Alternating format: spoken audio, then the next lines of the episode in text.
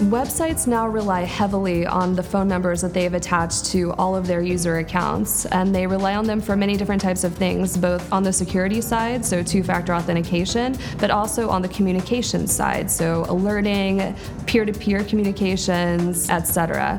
So, because of this, they really need to be able to trust that the phone number is still attached to the user who originally signed up with that phone number.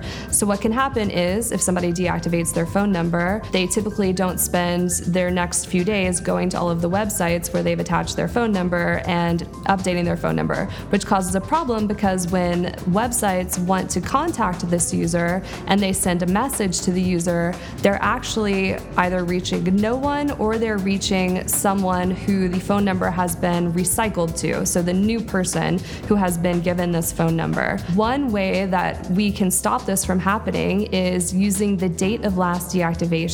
So we provide that information to our clients either via a pull or a push. In the pull method, our clients can pull the date of the last deactivation of the phone number. In the push method, our clients subscribe a bunch of phone numbers and then we push to them when a phone number is deactivated so they know the date and they can remove that phone number from the original user's account. Both ways are easy to use and can can be used to stop both the frustration and annoyance that comes with trying to contact the wrong user. So, for example, if you have a user that has a certain phone number, they deactivate it, it goes to a new person, and now you, you're trying to alert this original user, you send a message to the phone number on file, and instead of the original user receiving this alert, it's actually some brand new person who receives this alert. So now the brand new person is annoyed because they've received an alert that's not for them, and your original user is frustrated because they didn't receive the alert that they were supposed to receive.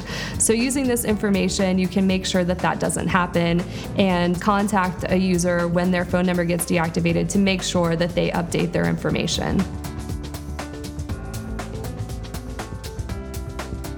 So, what this all means is that it's more important than ever before to know exactly who your users are online. Are they who they say they are? Are they risky? Are they good users? Are they valuable users? Who are the people that are signing up on your website? And the more you know about them, the more secure you can keep your good users. All of these questions can be answered without any additional friction for your users. You can keep doing the same things that you're doing today, still using phone verification, and just augmenting that phone number with additional information that's available from phone carriers. You can really know your customer by tapping into real time phone data.